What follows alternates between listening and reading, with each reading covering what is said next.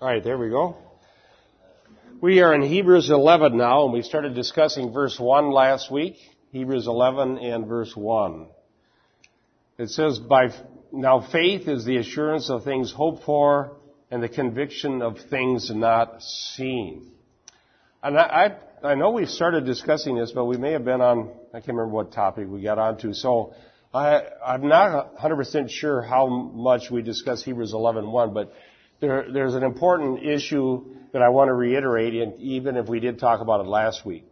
And that is the difference between this biblical understanding and what uh, the Greek or Platonic idea. And I want to tell you, you may not have heard about this, but some people claim that the Bible was influenced by Platonic or by Plato's philosophy, but that's not true. And there's a lot of distinctions here. And this is Hebraic thinking, not Greek thinking. Now, the difference is, here, the reason some people say that is that Plato made a big distinction between things that are not seen, which he cons- considered this ideal world um, of God and God, where God is, this ideal other, and then this, the phenomenal world that we live in of forms. But it, the interest here, if we look at the whole context of Hebrews 11, isn't between things we uh, can touch or things that are not seen with the eyes in that regard of being spiritual rather than material. What is of major concern is the um, difference between what is now and the future end times promises of God. All right? And so what's not seen is the future and the things that God has already promised that He's going to do, including, you know, the, the setting up the future kingdom. Now, I had some quotes here from, uh, and it has to do with our hope. And part of the reason we know that is that the stories of faith in here, in Hebrews 11, that illustrate the truth of Hebrews 11.1 are about people who received promises from God that were yet, not yet fulfilled, but yet acted on them in obedience. People like Abraham. And it actually says later that they were looking for a heavenly city. So again, it would be the difference between the future promise and the present state of faith that apprehends the promise, believes the promise, and obeys God in the midst of this process of living out life. Here, let me give you a quote to, the, uh, to that end. The contrast implied in the phrase is thus not between the visible phenomenal world of sense perception below and the invisible heavenly world of reality above, as in Platonism, but between events already witnessed as part of the historical past and events yet unseen because they belong to the eschatological future. That was what William Lane said. Now, this may seem a little bit technical, but it's very important to understand these things. The word of faith heresy has for years taken this chapter and redefined it in, in, in very serious ways. I'll, I'll, show you as we go through some of the verses how the word of faith people use these verses. And they tend to talk about the difference between sense knowledge and revelation knowledge. And that's not at all even what the issue is here. And what they mean is that what you can get now as a new revelation from God would be the arena of faith versus what you can just see with your eyes. So maybe they're hoping for a better job or a, they're going to try to use their words to change reality. I'll talk about that as we get to it. So the real issue is the ability to believe by God's grace to believe what God has said and see the significance of the events that of the past, including creation, which we're going to talk about today, and to believe God for what He has told us about the future. And also at issue is the ability, by God's grace, to have faith that enters within the veil, that, that, that we are going to a high priest, Jesus Christ, whoever lives to make intercession for us, and though he is not seen, because he was ascended into heaven, we believe in him. And so that also is a key issue in faith as is taught in the book of Hebrews. Now I think last week I talked about, I talked about this Greek word hypostasis, so I won't go over that again. But it, but I defined it as reality. That's the word uh, assurance in the uh, New American Standard. I think the New American Standard has a bad translation there. I don't think assurance is a, is a good translation of the word hypostasis. I, what is substance? And you know, the word substance in the King James is a is a valid translation of hypostasis, but most current translations aren't going to use it because we don't want people to mistakenly think that the author of Hebrews believed in Greek substance theories. Okay? Because that, that term almost sounds Platonic. And um, William Lane, who I, is one of the finest scholars who's written on the book of Hebrews, suggests that the term reality would be a good translation in this context.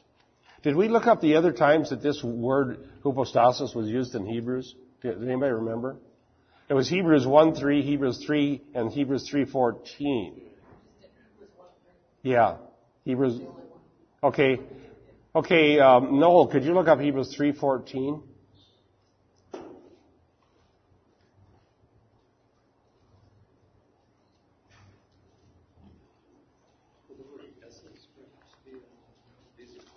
I don't know. Hebrews 3.14.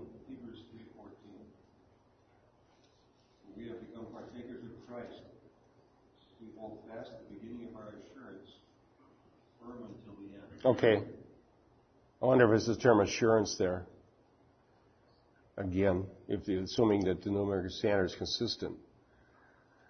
Well, anyhow, we have this strong uh, faith that is based on the Word of God, which apprehends the promises of God, believes the promises of God, and keeps us from going back, wavering, or falling back into the world or backsliding.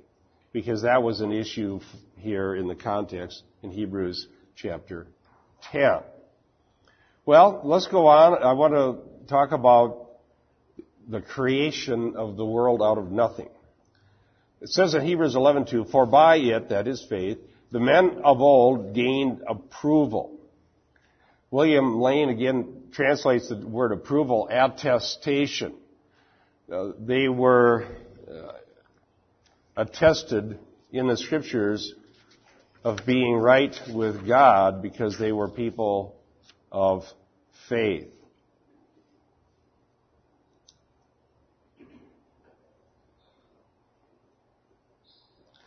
Let me um, cite him. The verb, uh, and then it gives the Greek word, occurs seven times in Hebrews, and in each instance, the reference is to the witness of the biblical record. The exemplars of faith to whom reference is made in the pages of the Old Testament enjoy the approving of faith to whom reference is made on the page, uh, excuse me, the approving testimony of Scripture and consequently God Himself who speaks by His Spirit through His written words. So this approval is actually the written scripture that tells us that these people were approved by God or accepted by God. And then we're going to have examples. The whole chapter 11 is full of examples of people who were approved by God.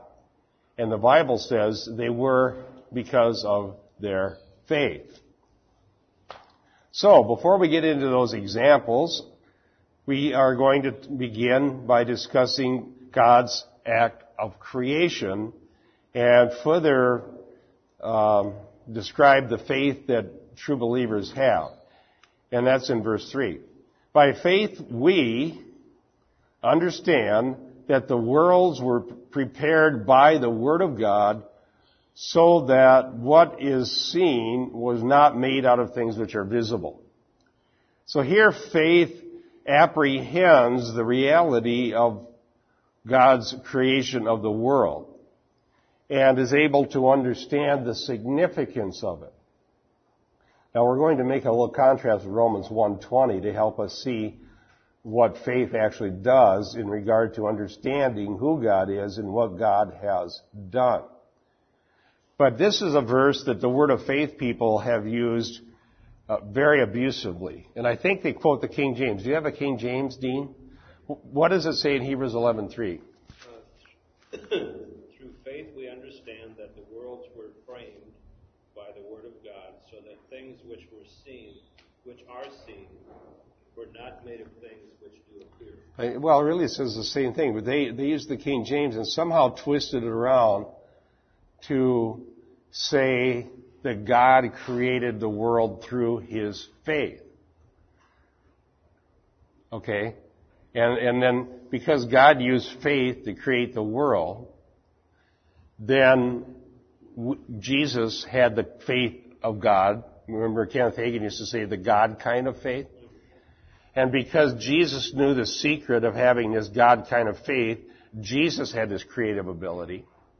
And if we have the God kind of faith, we can create through our words the same way that God did. And they use Hebrews 11, 1 to 3 to, to prove that.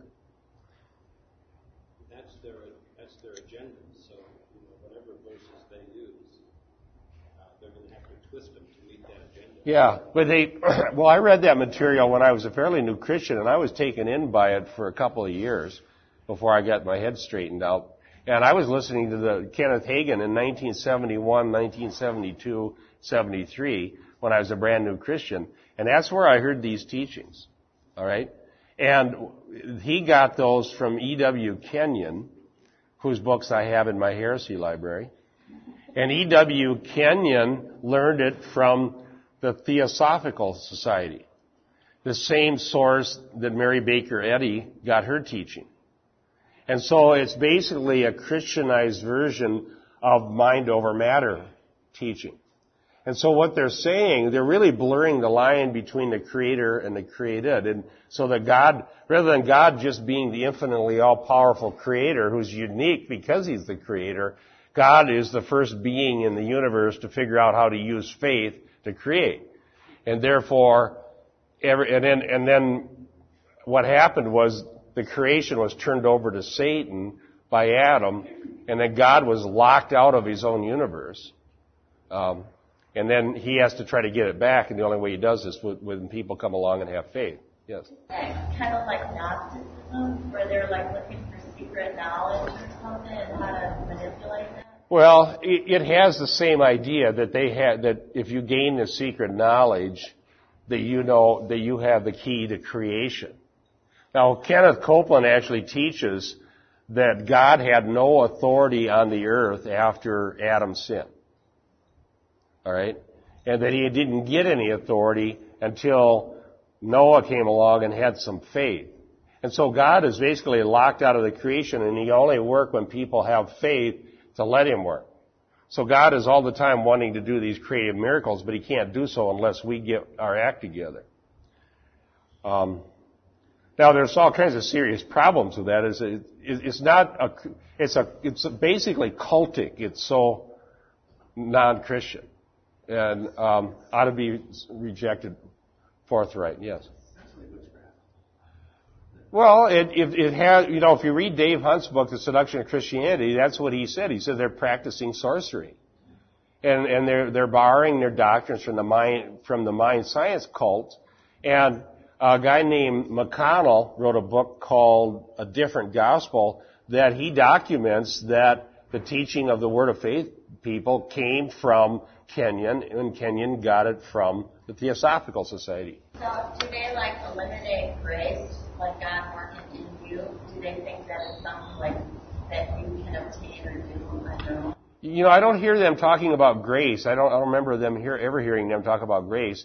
But they talk about knowledge all the time, especially revelation knowledge. So the key to having the God kind of faith is revelation knowledge. And if you get this God kind of faith, you can create with your words, just like they say God was able to create with His words. And they use this Hebrews 11. Yes. The biggest problem with their theology is God is not the ultimate source of all things. God had to use faith to accomplish. Right. It would make faith the power. Yeah, exactly. They they emphasize that God has to use faith to create, whereas what this verse is teaching is that God, in His infinite power, created the world out of nothing. He didn't have to learn some principle to create. Well, and, and, and it also, by, in essence, it re- requires God to be subject to something outside of himself or, or dependent on something outside of himself. Yeah, that exactly. So it's really uh, a, a heretical doctrine of God in the Word of Faith camp. It's it's a blatant heretical doctrine of God and should not be considered Christian, in my opinion. It's uh, borrowing from the mind science cult. And so a lot of, there's a lot of books that have been published on that, but I would suggest The Seduction of Christianity is a good one. Another one is A Different Gospel by Dan McConnell. That, that really doesn't, and, and I think it's a, a shameful thing that in our modern evangelicalism, this thing is just taken as another version of Christianity that's legitimate, and, and it really is not even legitimate Christianity at all. Okay, so let's get back to what it does say now that we cleared that up. By faith we understand. So what faith is causing here is understanding, not the ability to create. By faith we understand. Now, um, Diane Bukowski, could you look up Romans 1.20? In fact, let's all turn to that with Diane. Romans 1.20. Because this is a very interesting uh, idea that we, that we need to discuss because it uses the same word for understand in Romans 1.20 as it has here in Hebrews 11.3 as far as the Greek. For since the creation of the world, his invisible attributes are clearly seen, being understood by the things that, are made, even his eternal power and Godhead, so that they are without excuse. Okay? So, here is talking about people who are able to observe the creation, but rather than honoring the Creator by coming to Him on, on His terms, they become futile in their speculation. But look at the terminology here in Romans 1.20. It's so similar to Hebrews. For since the creation of the world, so it's talking about the same act, God creating the world out of nothing, His invisible attributes, what does it say? Have been clearly seen. Now, you can't see the invisible, can you? So what it's saying here is that we cannot see God. God is spirit, right? We can't, you can, remember the, the stupidity of the Russians uh, when they were, the communists, when they first put a astronaut up there, and he, and he called back and he said, well, there's no God, I can't see him. Remember that back when in the 60s, uh, one of the Russians went up into space and came back with a report. Well, I've seen the universe more clearly. There's no God. Well, no. he just fell for, into the trap of Romans 1. Okay? He should have gone up there and seen the creation and realized there was a creator. Alright? But being how communism was officially atheist, he wanted to make a point. Yeah. Well, the name for that is teleology or design oriented. Uh, uh, so creation becomes a mirror uh, that we can see God in. Creation is here, we're looking at it, but also God made it, so we're actually able to Yeah. look at God by looking at creation. Right. Design oriented world. Yes, exactly. There's two arguments for the existence of God that are based on this. There's the cosmological argument and the teleological argument. And one of them has to do with order and the other has to do with purpose. And so we can see from the details of the universe that we have an orderly creation that is held together, okay, rather than being in utter chaos.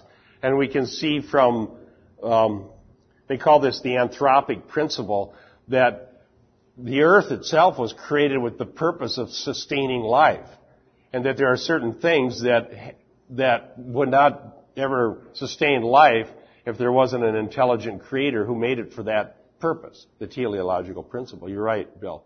Um, and so, what this is saying in Romans 1.20, his invisible attributes are seen um, in the creation. But, but now let's add to that what we've learned here in Hebrews 11:3. It says, "By faith we understand this." Now, this brings up a discussion between the relationship between faith and reason. I believe that a reasonable person can look at the creation and know that there's a creator. And as a matter of fact, there are some who have, there are some people, scientists out there, who have become uh, believers in creation, but not necessarily born again Christians. They just believe that some sort of deity is the cause of the universe. Yeah, intelligent design. That's the, I was searching for that phrase. Thanks, Scott. So the intelligent design idea. Okay? And so, um, the, so faith, what does faith add? Well, faith, we need to know more than the fact that there's a creator. We need to have a relationship with the creator through the person of Jesus Christ. So let's go back to the beginning of Hebrews and see exactly what sort of faith we need to have um, concerning creation that would be saving faith. It's one thing to believe that there is a creator, but it's another thing to know him. So in Hebrews begins like this. God, after he spoke long ago to the fathers in the prophets and in many portions and in many ways, in these last days has spoken to us in his son, whom he appointed heir of all things, through whom also he made the world. So here it tells us that not only can we see and understand the invisible attributes of God through the visible creation, but that now we know more. God actually came to earth in the person of his son and spoke. He spoke human languages. And he, having spoken in the past through authoritative prophets, through the fathers, now he speaks in the very person of his son. And this one who's speaking, it tells us in Hebrews 1 2, is the creator through whom he made the world. So now we can not only know there is a creator, which is very important knowledge, because the wicked suppress that knowledge, not because of a lack of evidence, but because of moral failure. And the, those now who can at least be intellectually honest enough to admit there has to be a creator, no, do not need to just stay at that point. See, I, I know you can be at that point because I was for March, April, May, June. I would four and a I would, for four and a half months, I was a theist who was unconverted. In March of 1971, I came to believe there was a creator through studying science. In July of 1971, I met the creator through Jesus Christ. Do you see the difference? But it's still an important step to acknowledge there's a creator. Because then the next step is to see, now has this creator actually spoken? Can we know him? Yes. Yeah. Yeah.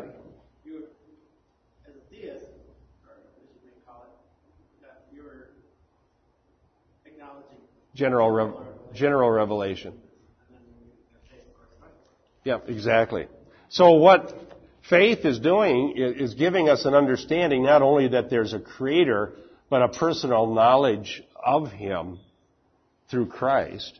It, because we believe he's spoken and we listen to what he said through his son. Now back to Romans 1:20. For since the creation of the world, his invisible attributes his eternal power and divine nature have been clearly seen. Now that would be the category Scott was talking about, general revelation. Just through the creation itself, it's possible to know truths about God. Right? You can know that He's power, infinitely powerful by observing the greatness of the creation. You can know that He's personal because an impersonal force is not going to create a world upon which human life exists and is able to rationally contemplate it. Because unless you are a blatant humanist like Paul Kurtz, and I quoted him in one of my articles recently. A, a truly consistent humanist has to say that even our rational thoughts actually aren't rational. They're simply chemical reactions in our brain. Alright? Because they, to be consistent, cannot say that rationality, the ability to think, to love, to cherish, to trust, to do the things humans do, could have evolved out of impersonal forces. They can't, and they, and they acknowledge that's not possible. So what they just say, if they're consistent, is that all of these things we uh, just give us the illusion of rationality, but they all they are are causes and effects in operation. Chemical reactions. Even the circular uh, reasoning, because even to be, uh, you know, uh, deceived by an illusion, you have to have some kind of rationality. Yeah, and so then they can't figure out why they care about this enough to write books. And even and Paul Kurtz says we have we just we're just honest. We admit we live between two oblivions, and life only appears to have meaning. It's, it's, it's very, very, if you read Bertrand Russell and some of these people, it's very bleak and horrid thing. And, and, and that's why that's modern. That, that, that's to modern rationality. I knew we were going to have a discussion like this when I saw the verse. I've been thinking about it in when I wrote this article about McLaren because what there, what's going on today is that modern rationality, excluding God, came down to that in the 20th century. And, and they couldn't live with it. And Francis Schaeffer wrote about these things. In other words, Schaeffer said rationalism means you start with yourself, okay, and, and assume a closed universe. In other words, there's no God to speak or to act, but we're in a closed universe, a closed system. And then you just use human rationality to try to figure out life.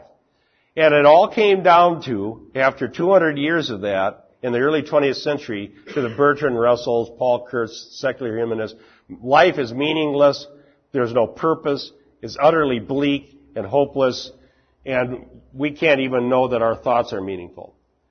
And as Schaeffer pointed out, we couldn't live with that. It, it was too horrible to even live with that idea. And so that was modernism in it coming to full bloom. What happened is now called postmodern. And what postmodern does is reject this reason and rationality and suggests that we really can't know anything anyhow. But what we can do is take a blind leap of faith. That we can have a mystical experience.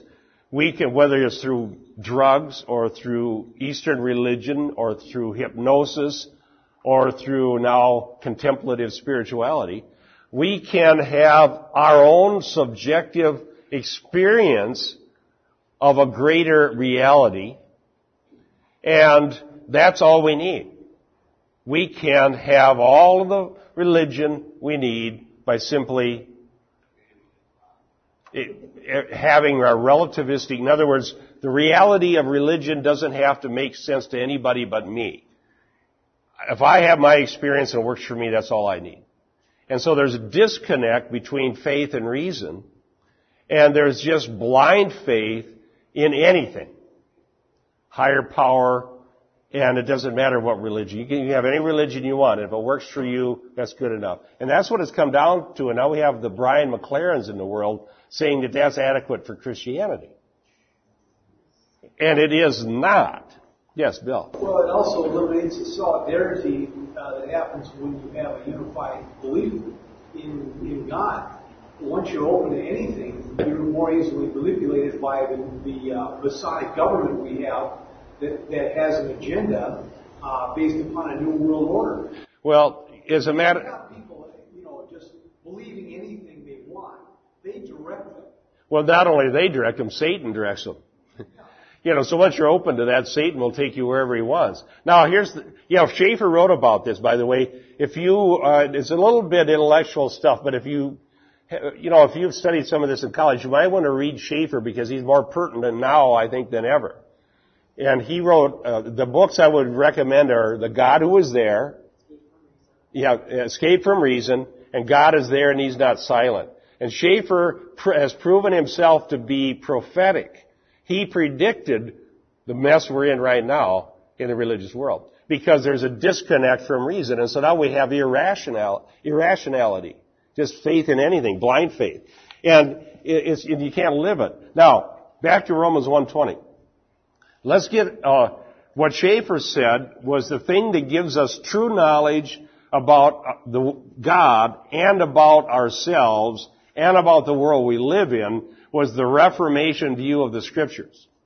That God has spoken, that the Word of God is inerrant and is true, and that we can know what God says about us, about the world we live in, and therefore what we observe in this world becomes meaningful to us. Now I agree with Schaeffer. Now Romans 1.20 again.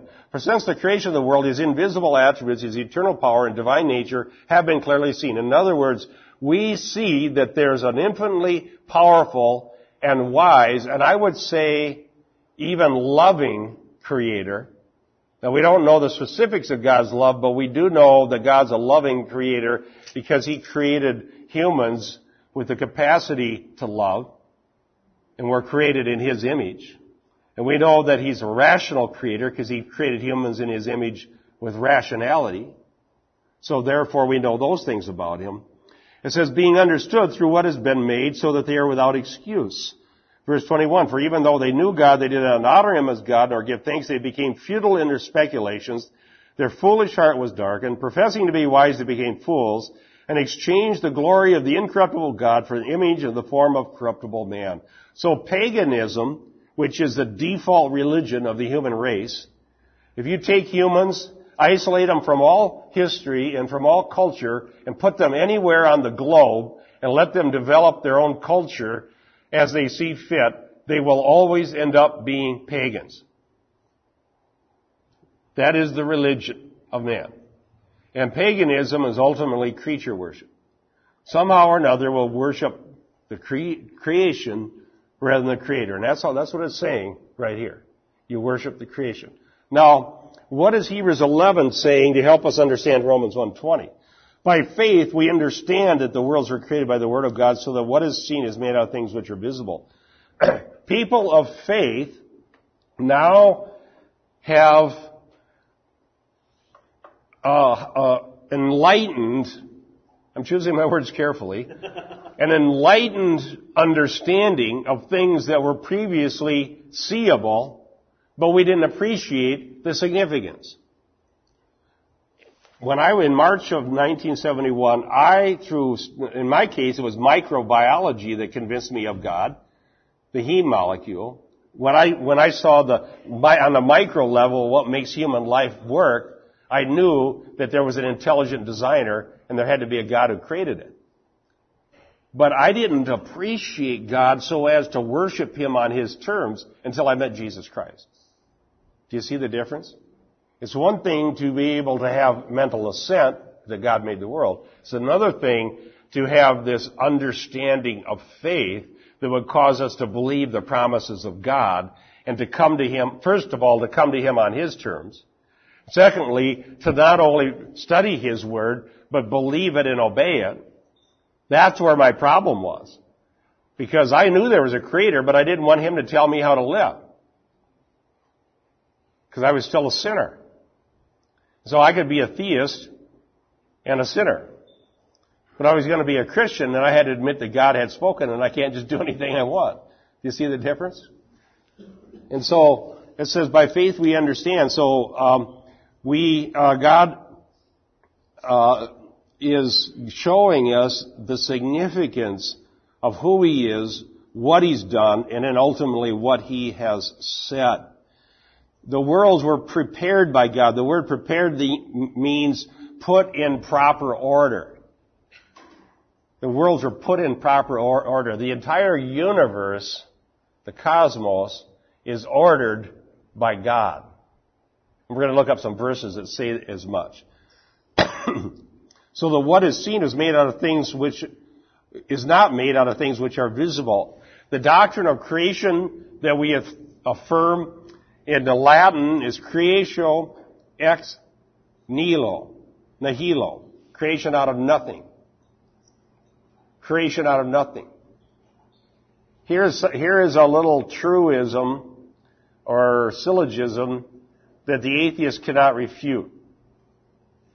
Either something eternal exists or something not eternal came out of nothing.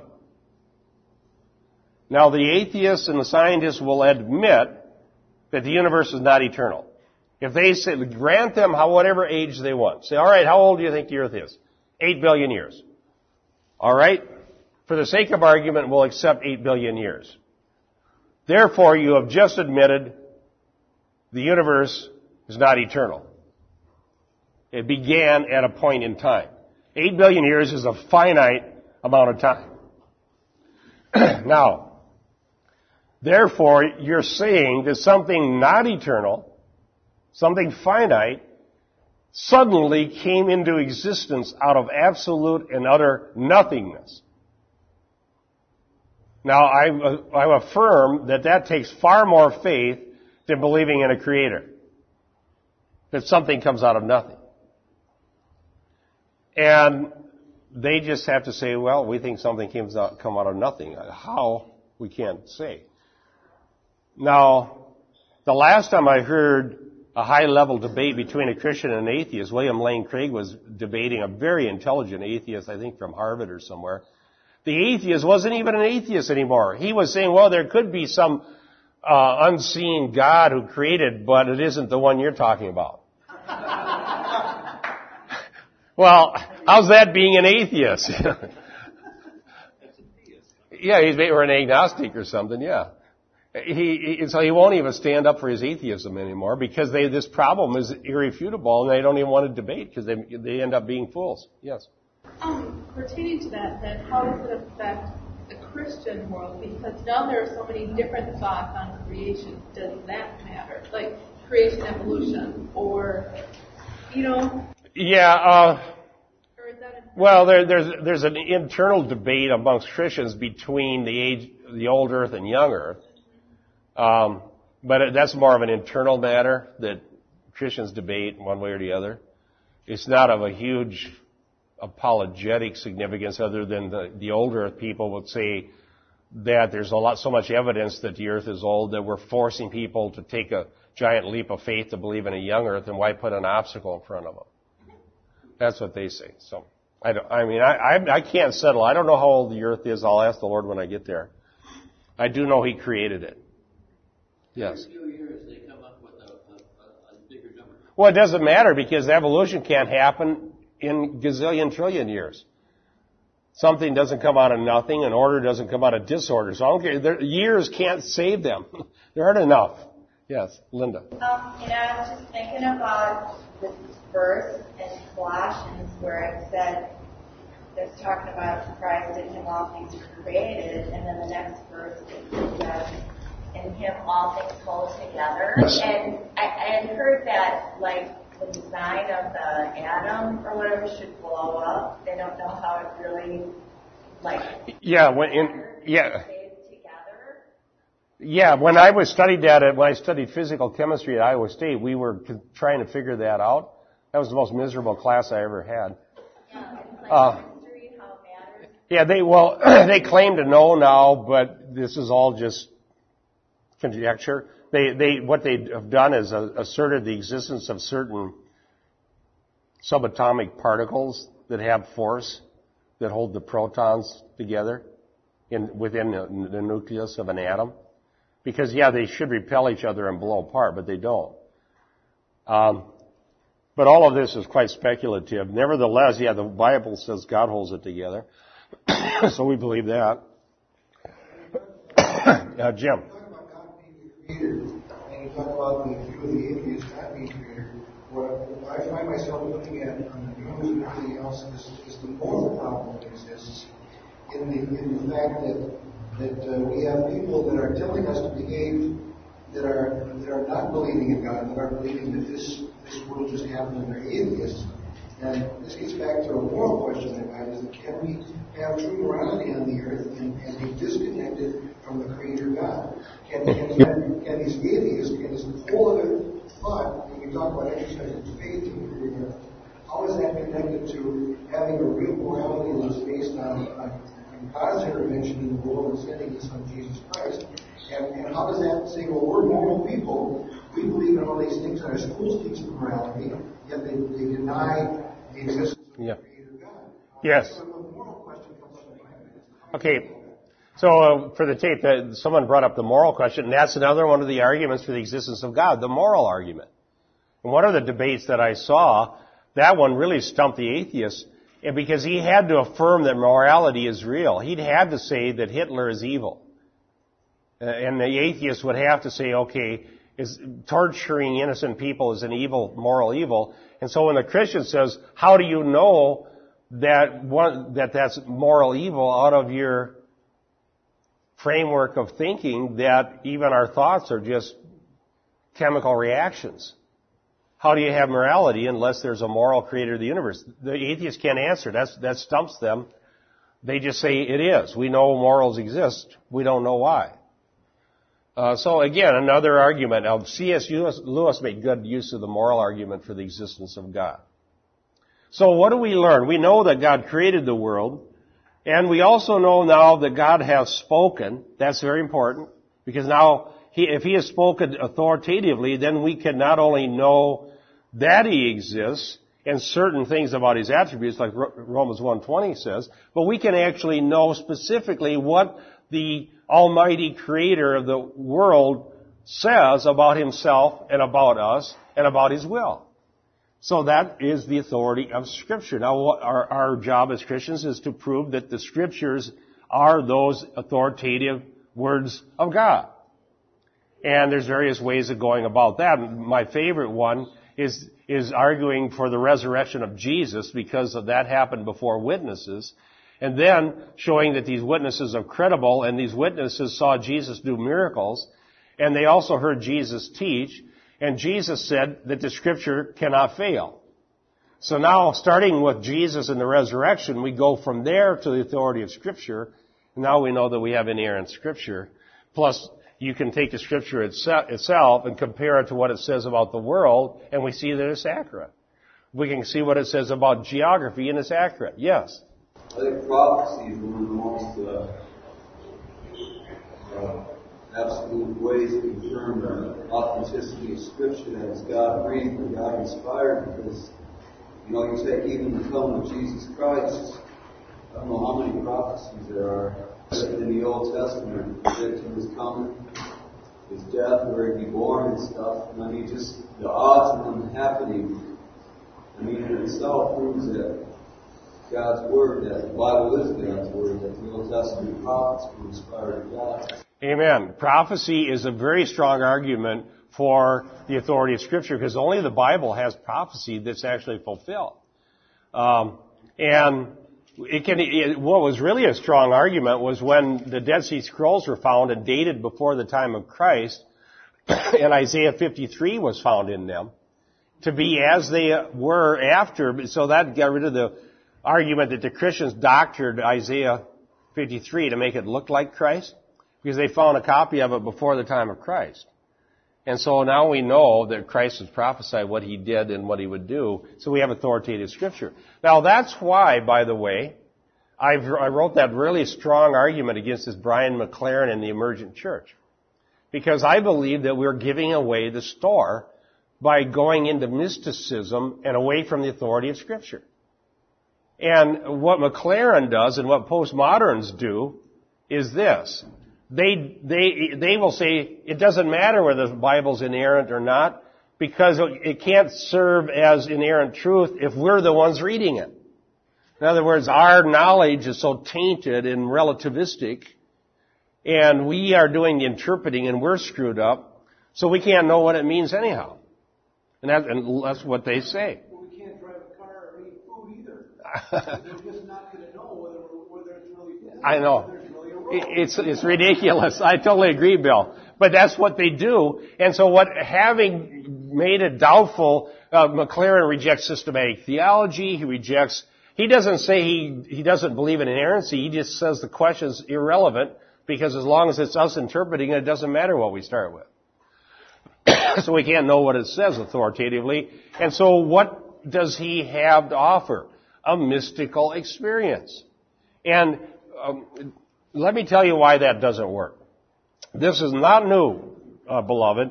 This whole thing, Schaeffer wrote about it in the 60s, and it was around in the 1920s, and it was called neo-orthodoxy, and it came from Karl Barth and then later Bultmann and Tillich and people like that. And their whole point was this. We'll just take a blind leap of faith. We can't really know that the Bible's true. We can't know that Jesus was raised from the dead. We can't know anything authoritatively. But we can take a blind leap, so we choose to take a blind leap and we're going to be Trinitarian Christians. There. And now we're going to go ahead and be Christian and have our theology. We took a blind leap. It's based on, grounded in nothing other than blind faith. And when I heard a guy who had like umpteen PhDs and wrote 23 books who spoke at the seminary who was a, was a believing that, I asked him, I said, sir, how do, how do you and Barth and the rest of you know that your blind leap ought to be a Christian blind leap? And if you would, would have grown up in India rather than Germany or Norway, and had been, not been influenced by Western civilization, wouldn't your blind leap been a blind leap into Hinduism? And he goes, well, yeah, that's, that's probably true. Well, so then how can we send missionaries to Hinduism? Why is our blind leap a better one than their blind leap? And when you ask, when you get back to this, Norm Geisler helped me understand this. We had him speak in 89 at apologetics thing, and I got a chance to talk to him, and Norm pointed this out. He says that when you push it, you push the envelope. Keep asking questions. Brian McLaren, why are you a Christian instead of a Hindu? Well, because I believe Jesus is saving planet Earth and I like that idea. Well, what would you say to somebody that liked a different idea? What would you say to a Marxist? Although I think he is one. Um, what would you say to a secular atheist in Russia who says, we think it's perfectly appropriate to rape the environment, build, dump chemicals into what sea did they? They destroyed a sea. The Soviet Union destroyed a whole huge lake by dumping chemicals because they could care less about the environment. Uh, what, what lake was that? The Baltic Sea. Didn't they basically destroy it? So what would you say to them when they say, we believe that we have every right to rape the environment any way we see fit? Brian McLaren can only say, well, I don't like that. Because if he says, well, the evidence is that a world where you take care of the environment is better than a world where you don't, now he's appealing to evidence. So he's not really a fideist or a, a, a and after all, he actually believes in evidence. Every argument ultimately ends up going back to evidence so that disproves their blind faith idea. yes. is it faith then based upon evidence historically instead of you know something that's taken out of ex Yeah, so just fiat faith. You just I, I debated another guy at seminary. Who was a, a fideist is a person who says belief is self-justifying. It needs no evidence. That's a fideist. I ran into one at the seminary. I heard this guy talking and I rebuked him in class. And I tended to do that, or I heard me do it. And I said, what you're saying is just pure unadulterated fideism. And I told, and I said, and I said, don't, I don't believe that. Pure unadulterated fideism. Well, after class I went over and apologized for being so harsh with him publicly. Cause I, I just get riled up, I guess. And, and, and, and I ta- got to meet him and he said, oh, you're right, I am a fideist. He, he admitted that I was right in characterizing him. I, and, and so what's wrong with fideism? Turn with me to Romans 10. I believe what Paul says here proves that fideism, faith in faith, or blind faith, or faith without evidence, or faith without reason, is impossible. Because notice what it says here. Starting with verse 8. But what does it say? The word is near you, in your mouth, in your heart. That is the word of faith which we are preaching. That if you confess with your mouth Jesus is Lord and believe in your heart that God raised him from the dead, you shall be saved. For with the heart man believes, resulting in righteousness, and with the mouth he confesses, resulting in salvation. For the scripture says, whoever believes in him will not be disappointed. There's no distinction between Jew and Greek. The same Lord is Lord of all, bounting riches for all who call, call upon him. Whoever calls upon the name of the Lord will be saved. Now notice this.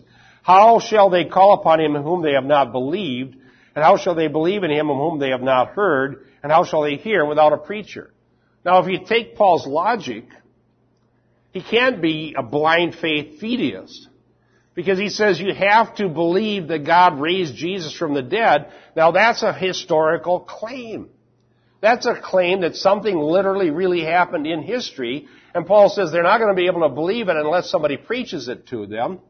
And so therefore, he says that people have to hear evidence first and then come to faith having heard the evidence.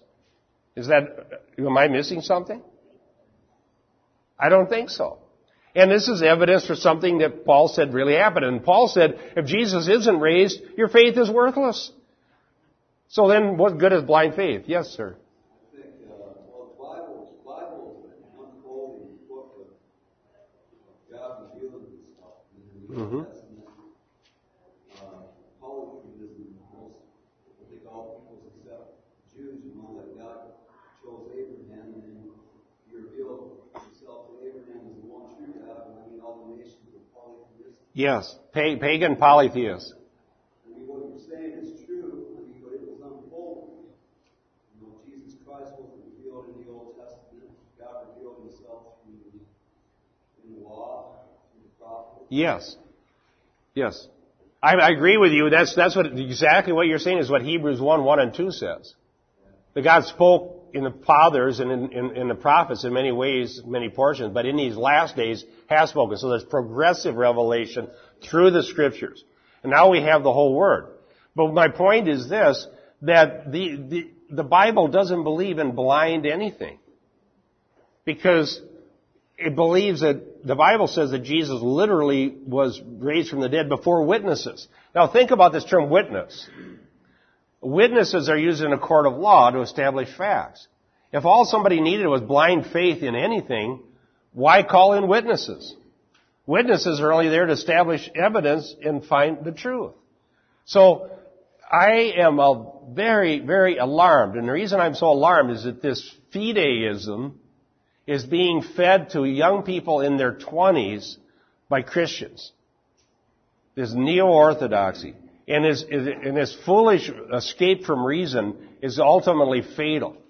The reason being is that you don't have the Reformation understanding of scriptures that we can use. We can study the scriptures, we can use sound hermeneutics, we can know what the word says, and we can know what God has said. This mystical, you know, go into an altered state of consciousness, and if you feel good about where you end up, that's good enough for your faith in God. It's not biblical. And we ought to run away from it. Well, we never got to our cross references.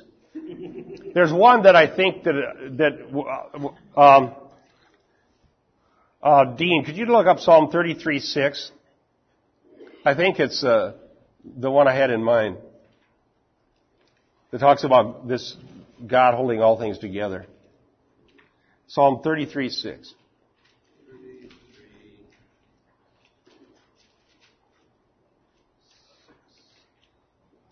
By the word of the Lord were the heavens made, and all the host of them by the breath of his mouth. By the word of the Lord were all the heavens made, and all the hosts of them by the breath of his mouth. Every last one. All of it. The whole universe. So when you go outside and you look at the universe, you look at the Milky Way, and you see the vast of it, there's another scripture where it says that God has a name for every star. Alright? And can you imagine it when you, when you look at the vastness of the universe? So, the biblical doctrine is this, to reiterate.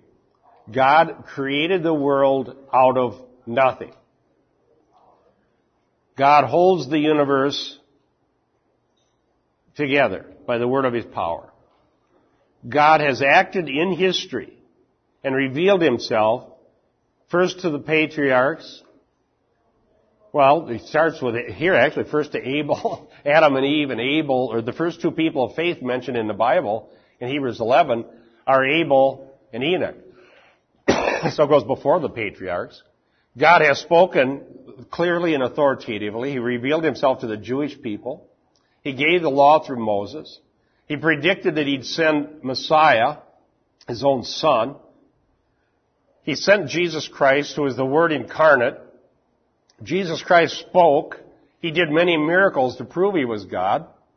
He predicted his own resurrection from the dead. He was raised from the dead. He appeared in his resurrection body to many witnesses. And he left those witnesses to write the New Testament for us, that, which is his words. And we have been given this authoritative document, the Old and New Testaments, that tell us the very words of God. By faith, we understand that God prepared the world out of nothing. And uh, blessed are eyes that see and ears that hear. Because many wise men and women study these things and go away fools. So may God give us this strong faith that is spoken of in Hebrews. Now we'll, we'll do some of these cross references next week and then I want to get into the record of people of faith and how God worked in their lives and why they make a good example for us.